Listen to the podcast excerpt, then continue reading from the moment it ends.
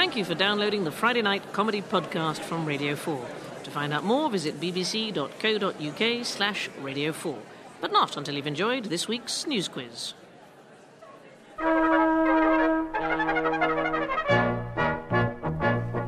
We present the news quiz with your host, Sandi Toksvig.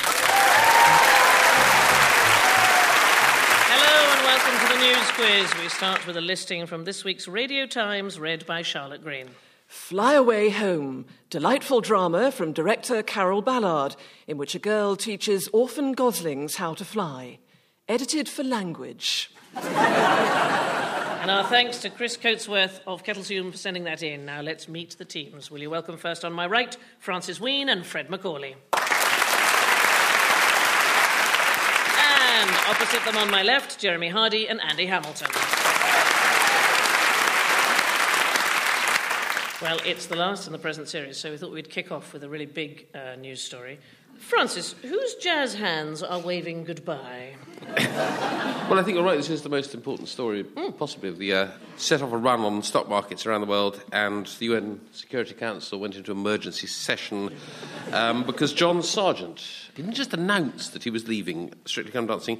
He summoned the world's media to a press conference. They went out live on Sky Television, and Jeremy Paxman was there. Peter Mandelson issued a ministerial statement about it all. And Hazel Blears stepped in. I mean, it's John Sergeant. He used to come on the news quiz occasionally in the old days. Then he went off and thought he could better himself, said the idiot. Uh, and um, thought he could do it by playing the giddy goat on this dance programme, which he then did. And as he put it, it was a joke that got out of hand. Say that again.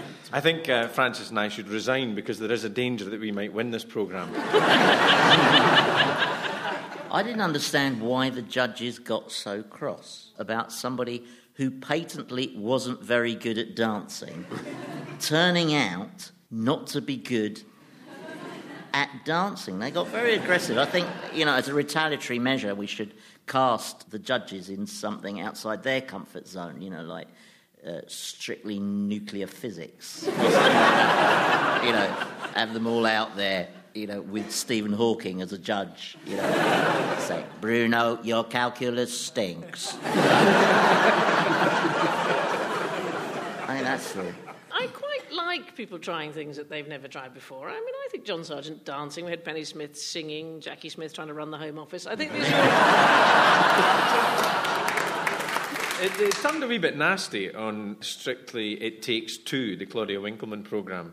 And they Oh had my shed- heavens, you have watched all of Oh, these yes. things? I make no bones about it. And since this is being recorded, I am Sky Plussing it as we speak. But uh, Cherie Lunghi's partner, James somebody, he was quite angry about it. And he said that John Sergeant had timed his resignation to make the whole series about John Sergeant. Oh, God, I've lost them. Do you know, I feel we've reached a new low on the programme. John Sargent was definitely going to win, though, because let's face the facts. If you're casting a vote and you've got two choices, you can either vote for the best dancer or you can vote to annoy Arlene Phillips. That, that is a no brainer, isn't it? I mean, it'd be great to be producing the next series, wouldn't it? And sit Arlene down and tell her who the celebs are. Be Stephen Hawking. Yeah, Stephen Hawking. We've got Stephen Hawking, John Prescott, um, Sooty. I, I don't want it off because uh, I've got a proposal in at BBC Scotland for strictly Scottish country dancing. Me and Kirsty Wark. There is a problem with Scottish country dancing, though, What? Fred, which is the quality of the calling. Is it a calling? Is it like a vocation? Uh, yes, this is the biggest story of the week. Not Cameron's spending U turn or the health of children in Haringey, but something far more important. Uh, John Sergeant has quit Strictly Come Dancing. He has apparently irritated judges by remaining popular with the public, um, much like hanging. Uh, people who voted for Sergeant last week will get their money back, but people who actually watched the show will lose that hour of their lives forever. Two points there to Francis. Fred, now I want you to be very careful not to upset Peter Hitchens of the Mail on Sunday, who attacked the news quiz for its unchecked leftist propaganda. Yeah, it makes it sound like we need a cloakroom. Would you like to check your leftist propaganda? anyway, who's furious about a leak. This is uh, the British National Party. A disgruntled member downloaded something like 13,500 names onto the internet. But if you have got an idle few minutes, may I suggest you download it? Because it makes for interesting reading because uh, it's on Excel, so you, you get this massive spreadsheet, and then you can just scroll down and you press your mouse button and it scrolls down, and you get sort of East Sussex and Eastbourne, and then it gets to Essex. And what you do then is you just put a weight on the scroll button on your mouse, and you go off and watch a rerun of The Great Escape. Take your wife out for a three course meal, come back, just as it moves on to Fochabers and Forres. I did this, and uh, oh, the trouble we've had in the Macaulay household because my wife, being the very organised lady that she is, she has started doing the Christmas card list. which we have on Excel. And I got a call from her today saying, How many new friends have you got? You see there was a BNP man on the television news who was very angry about the leak and said it's appalling that people are being victimised just for their political views. And his exact words, he said, Now we're living in a fascist state. I thought, well, you could try and look a bit pleased about it. the other thing he complained about, he said there are children's names on this list, and it's quite improper that these should be posted because these are people who have family membership. It turns out it's like the National Trust. You pay 40 quid, and you can get family membership for all the family, including your children. But they formed Isn't out that of a sweet? split in the National Trust, do they? But, um, One one they- of them said that it had been a PR disaster for them. And I was thinking, yeah, just when it was all going so well. Well, they've been doing this. I didn't realise they've been doing this big Hearts and Minds thing in Stoke. They decided to go around and offer themselves up as community workers. They were ringing on people's doors and saying, "Can we mow your lawn?" And you think. I'm not sure I'd let the BNP mow my lawn. I don't, you come back and the grass has been cut in the shape of a swastika. I feel that I should confess that I am a member of the National Trust. My girlfriend's a member of the Royal Horticultural Society. No. Yeah, but it's uh, no, they they will be upset. They'll complain about the program, and they'll say, they'll say, "Oh, imagine if the kind of things that are said about us. Imagine if they were said about blacks and Muslims." And which is that's like paedophiles saying, "Well, how would children feel if they were on the sex offenders register?" BNP are trying to um, reposition themselves as a serious political party. I mean, demonstrating that they're just as capable of losing personal data.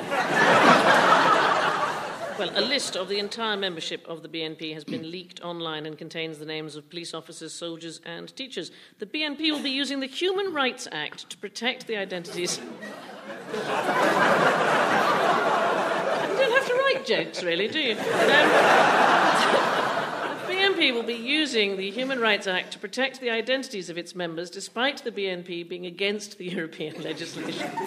Good Lord, Nazis not in favour of going into Europe. Two points to Fred. Jeremy, who has vowed to put an end, end, end to spend, spend, spend? Oh, the Tories have gone weird. They've just buckled. They can't cope. It's the, it's the double act of Darling and Brown, sort of good jock, bad jock routine. They, the Tories have just buckled. They just can't manage, and they've just regressed and re- gone, reverted to 80s conservatism. And you- look at Osborne, and I hate to mock people for their, their social background, but you know that Osborne is a man for whom everything has always gone perfectly in his whole life. It's all been handed to him on a silver platter. And then something goes slightly out of whack, and he's just fallen to bits, and he can't cope.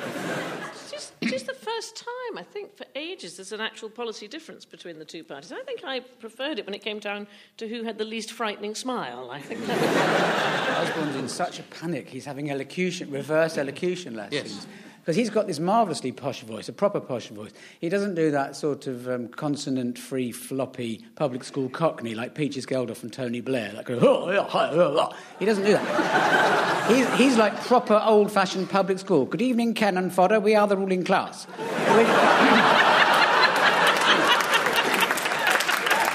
And uh, so, because he's got consonants, he, when he is taught to speak Cockney, it will sound like a 1930s RADA trained actor who's learnt Cockney. And PMQs will be like, Right Honourable Gentleman, more like Right Perishing Nana, Mr. Speaker Governor. What's, what's worrying, I think, is that according to the polls, people are prepared to back Brown as Prime Minister while things are bad, but the moment that things are all right, they would ditch him for Cameron. So we've now, for the first time in our history, got a Prime Minister who has got a huge vested interest in keeping things as crappy as possible, which I think he's probably got a gift for, so he'll be all right. David Cameron has dropped his pledge to match Labour's spending plans from 2010, claiming they were unsustainable and will lead to tax rises later. Cameron hopes to position the Tories as the party of economic responsibility by cutting public spending, reducing corporation tax, and removing George Osborne's vocal cords. Uh, two points to Jeremy. And at the end of round one, the scores are exactly level at four points each. We start round two with a cutting from the BBC News website. Civic dignitaries will no longer throw coins to children at an annual fair after a risk assessment by St Ives Town Council said it could result in injury. Councillors voted to drop or roll the coins instead, but Mayor Ian Dobson said, I don't think I'm actually going to roll them. I may drop them and I'll carry on tossing gently. You dirty cow. if it's going to be that kind of evening, let's go. Can I just say we saved that cutting especially for Charlotte? uh, Francis, who has been burned by their outrageous demands? Oh, not Liam Burned, Byrne. yes. He's a funny little fellow, He's isn't he? extraordinary. He's the. I think he's now the cabinet office minister. He's a very weird chap. About two years ago, I got a message from him. I'd never even heard of him until then. But I got this message from his private office, whichever ministry, I think it was health at the time, saying Liam Byrne wants to meet you for breakfast. No explanation why. And I said, why? And they said, well, he'll tell you when he sees you. So I agreed to do it. And then when the day arrived, I got a message from them saying the minister can't make it. It's cancelled. He'll be in touch to arrange it again soon. So I've been on tenterhooks ever since know. Um, and now, uh, this wonderful 11 page memo has leaked. He wrote to staff, and this was two years ago, before he was even in the cabinet. It's called Working with Liam Byrne. He gave it to all his civil servants, saying, I am a caffeine addict. I need a cappuccino when I come into the office, an espresso at 3 pm, and soup at half past 12. He thinks soup is coffee. Surely a mistake to be a complete tosser and ask for a cappuccino. I cannot think of a drink that's easier to conceal spittle in. But also, he was sending this to civil servants, wasn't he? And I bet, you know, civil servants, they get this working with Liam Byrne, all these, and they'll be thinking, yep, you won't be here next year. He had all these extraordinary strict requirements about how his papers were to be And arranged. ev- Yeah. every memo that's sent to him has to be set in 16 point type. well, George Bush had a similar thing. They had to be crayon side up, I think. I mean, the memo did read a little bit like a treatise on mental illness, didn't it? it, was, it was very obsessive. I mean, anybody that insecure about the exact arrival of their cappuccino time, I mean, probably shouldn't be out in public. I mean, I wonder if we should start putting in some requests, do you think, for doing the show? yeah. A cup of tea be nice. the idea of breakfast meeting, I'd, I'd just turn up sort of in my wife once in a dressing gown and say, have you got any cereal? But it's, it's probably a bit more high-powered than that, isn't it? I don't like him now, though, because he mucked Francis about over that. Yeah. I, think, I think we should email him, invite him to breakfast, and then not turn up ourselves. Cabinet Minister Liam Byrne was left red faced this week after an 11 page document listing how his staff should treat him was leaked to the press. The document is entitled Working with Liam Byrne and follows other government pamphlets resigning with Peter Mandelson, resigning again with Peter Mandelson, and what lapse of judgment will it be this time, Lord Mandelson? Uh, Gordon Brown has a similar manual for staff. It just says, please give me a chance. Two points to Francis. Jeremy, which political leader has gone Caracas? Oh, um, Hugo Chavez. Who doesn't realise that Hugo's a fantastically posh name for a revolutionary leader? Um, but Hugo Chavez in Venezuela. One thing he's doing with his opponents is not that authoritarian. Instead of arresting them and sort of banging them up and torturing, he's bugging them, but then he is playing their embarrassing indiscretions on the telly. On his, on his, isn't really the mark of a dictator. I mean, yes, he shouldn't be bugging them, but you see, that's what Brown should be doing with his opponents. He's bugging Cameron and Osborne. Saying, have you met any paupers? I don't think so. I think the bin man might be a pauper, but I keep my distance. I think they have got scabies or something like that. and just put it on the telly. But he isn't just um, broadcasting these things as they were, he's adding comic sound. Yeah, yeah, yeah, for comic effect, yeah. Yeah. and little animations and things. Oh, yeah, he's playing around. He's being creative with it. What's the show? called? Is it Hugo Chavez TV burp? It, it is kind of like that, and I, I, I do think it's an appalling thing to do, and certainly we would never do anything like that in this country, but if we did, it would sound like this. Today is the ninth anniversary of Tony Blair coming to power. And I want to talk to you straight about what's going on in our country. That means building on what Labour have got right, as well as changing what they've got wrong.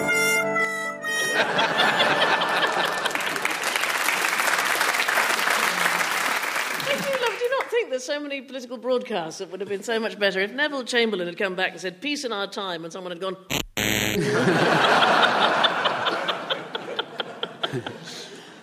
Ah, in the run up to elections, Venezuelan President Hugo Chavez has been broadcasting wiretapped conversations of his political rivals enhanced with cartoon sound effects. Actually, a lot of uh, party political broadcasts could be enhanced by sound effects. There's that one where uh, John Major went to Brixton and said, It's still there, which would have benefited from the sound of gunshots ricocheting off the car roof. Uh, Nick Clegg, the leader of the Liberal Democrats, has already granted Chavez complete access to anything he says in the hope that someone somewhere might broadcast it. Uh, so, two points to Jeremy. Andy, who has demanded the right to make a right royal Charlie of himself? Is this Prince Charles saying that he wants to speak out as It king? is, yeah. You know, because when he's king, it's not like he'll have privileged access to anything. Well, I have to say, I got a bit fed up because last week was his 60th birthday, wasn't it? My brother turned 60 last year. We had a nice party.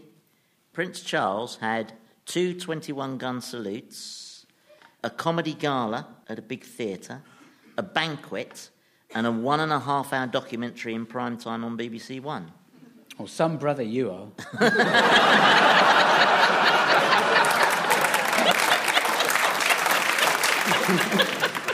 What a palaver. He's just a number. He turned 60. Big deal. You know, it should have been a pair of socks. That should have, should have been. No, and, and he- he's said that he's, he wants to be able to speak out on political matters, but of course that will raise great constitutional issues. And his mum, God bless her, has been a beacon of continuity and stability because she knows to keep her trap shut.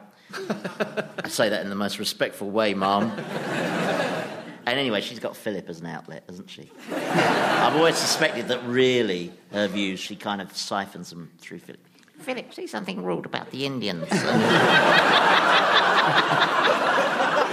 that's her way round it, isn't it? I can't do it. It would destabilise democracy. You would. oh, must. I, I quite like them. Um, but Charles is saying Do that- the whole royal family, 'cause that's I don't really do the royal family. I do what everybody else does when they impersonate the male members of the It royal was family. incredible. Clench your jaw. It's marvellous. It's, it's as though you're in the room. I know. Well, this is the thing. I was trying to work this out because if his mother lives as long as his grandmother did, he will be 79 Hmm. Yeah. by the time he gets a job, at which point all he'll be doing is muttering, I like biscuits. And, what did I come in here for? He's got the world record, hasn't he? For the he's the longest serving heir now. I think no no one else has waited this long for power without killing their parent. So they were talking about the various names that he might use as uh, king. He could be Charles III. Apparently, he could also opt, inexplicably change his name uh, to George VII, or possibly Ethelred the I've been ready for bloody ages. Prince Charles wants the role of the monarch changed to allow him to speak his mind. Currently, the Queen meets with the Prime Minister once a week. He apprises her of the state of the country and important political matters, and she offers him a chocolate hobnob and a tip for the 2.30 at Haydock Park. Prince Charles's views were passed on through his friend Jonathan Dimbleby. Under British constitutional arrangements, when a reigning Dimbleby dies, another, another one succeeds him as presenter of Question Time. Two points to, uh, to Andy there. And I can tell you at the end of round two, the scores are still level with eight points each.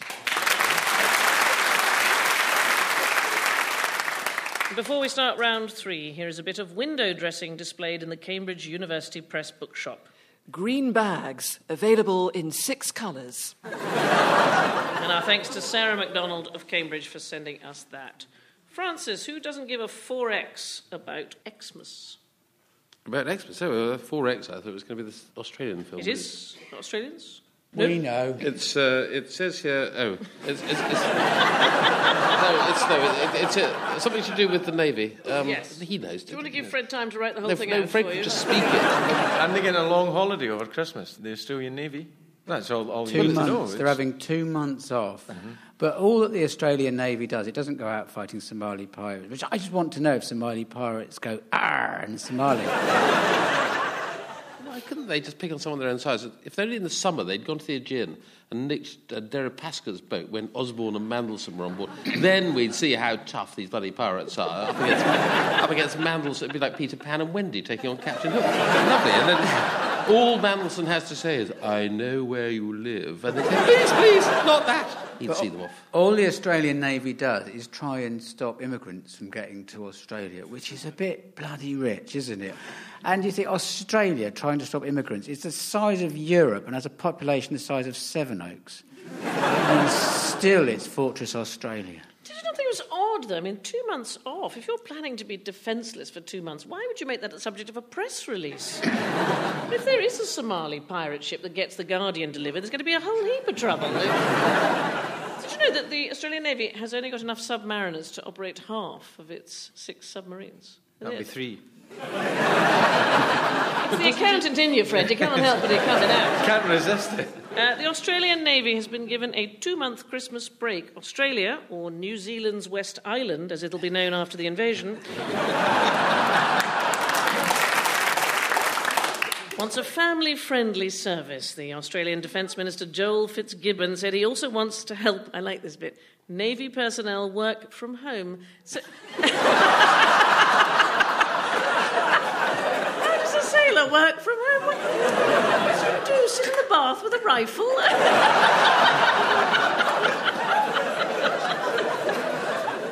Uh, Australian sailors have a fearsome reputation and since World War II have sunk nearly 12 billion tinnies.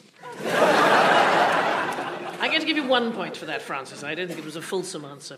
Uh, Fred, who should cut off their nose to enhance their face? Is this yet another survey? Yep. Good. Oh, sorry, two points to Fred there. I apologise. Paying full attention. It's women like the look of a man if he's got a facial scar, in preference to somebody that hasn't got a facial scar, if they're looking for a brief relationship. Okay? But it's multiple choice. Uh, did you find the person with the scar on his face more attractive, attractive, maybe attractive after 10 Bacardi Breezers? Wouldn't touch him with a barge pole. Wouldn't touch him with your barge pole. I think there, there was a similar survey for men on a website, hasitgotapulse.com. Uh, they, they showed blokes pictures of naked women and said, Did you find the one with the scar on her face more or less attractive? And they said, What face? Was it? Did they show pictures of the same man with or without the scars? I think they must have done that, but yeah. Or maybe they just got a bloke and said, "Here he is, without scars." Then slashed his face with the standing one. oh yeah. It was Harrison Ford, wasn't it? They said that he was proof of it. Yeah. But um, it seems to me that surely in most women's mind they'll be going, it's Indiana Jones. I mean, the scar is secondary. Where is his scar anyway? I've never noticed he has a scar. I've never examined Harrison him that closely. Someone's pointing at their chin. He's got a scar on. it. Isn't it just a dimple? That's Kirk Douglas, the chin dimple. That does look odd, though. That Kirk Douglas one looked like he lent on a pencil for years. But No. Michael's got it as well, so the pencil's obviously been handed down through the family. According to psychologists at the universities of Liverpool and Stirling, facial scars make men more attractive to women. Men with facial scars are seen as dangerous. So are unlicensed minicab drivers. I wouldn't want to fling with one. Um, so two points there to Fred. Andy, where has, now be very careful with this story, where has womankind had one small slip? Oh! Yeah, yeah. In space, nobody can hear you flounder. Uh, yeah. R- All right, Sandy. Well, how can I put this? Yeah. A woman astronaut did a slightly, you know, if you were going to go down that cliched, caricatured path, Out with it, Andy. the daft girlie dropped her bag.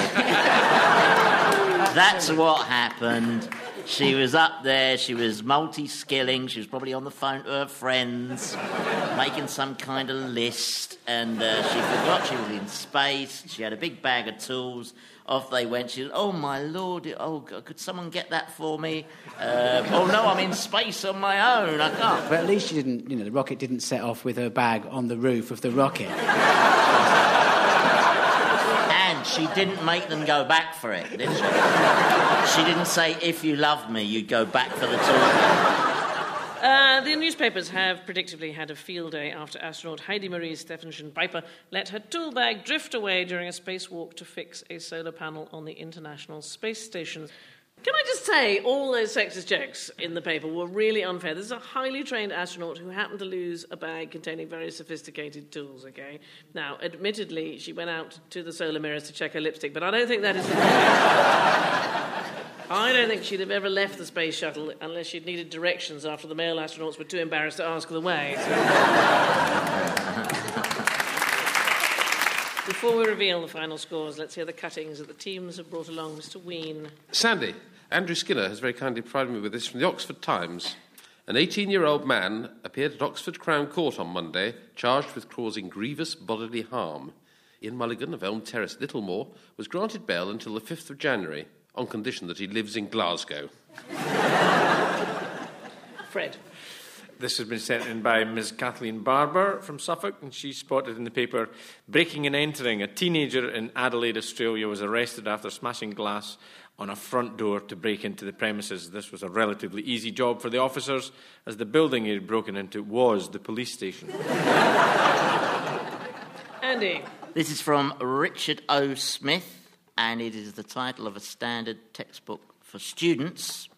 The front cover of the book is entitled Business Ethics, but then emblazoned with bright red letters under the title, Not for Sale in the United States.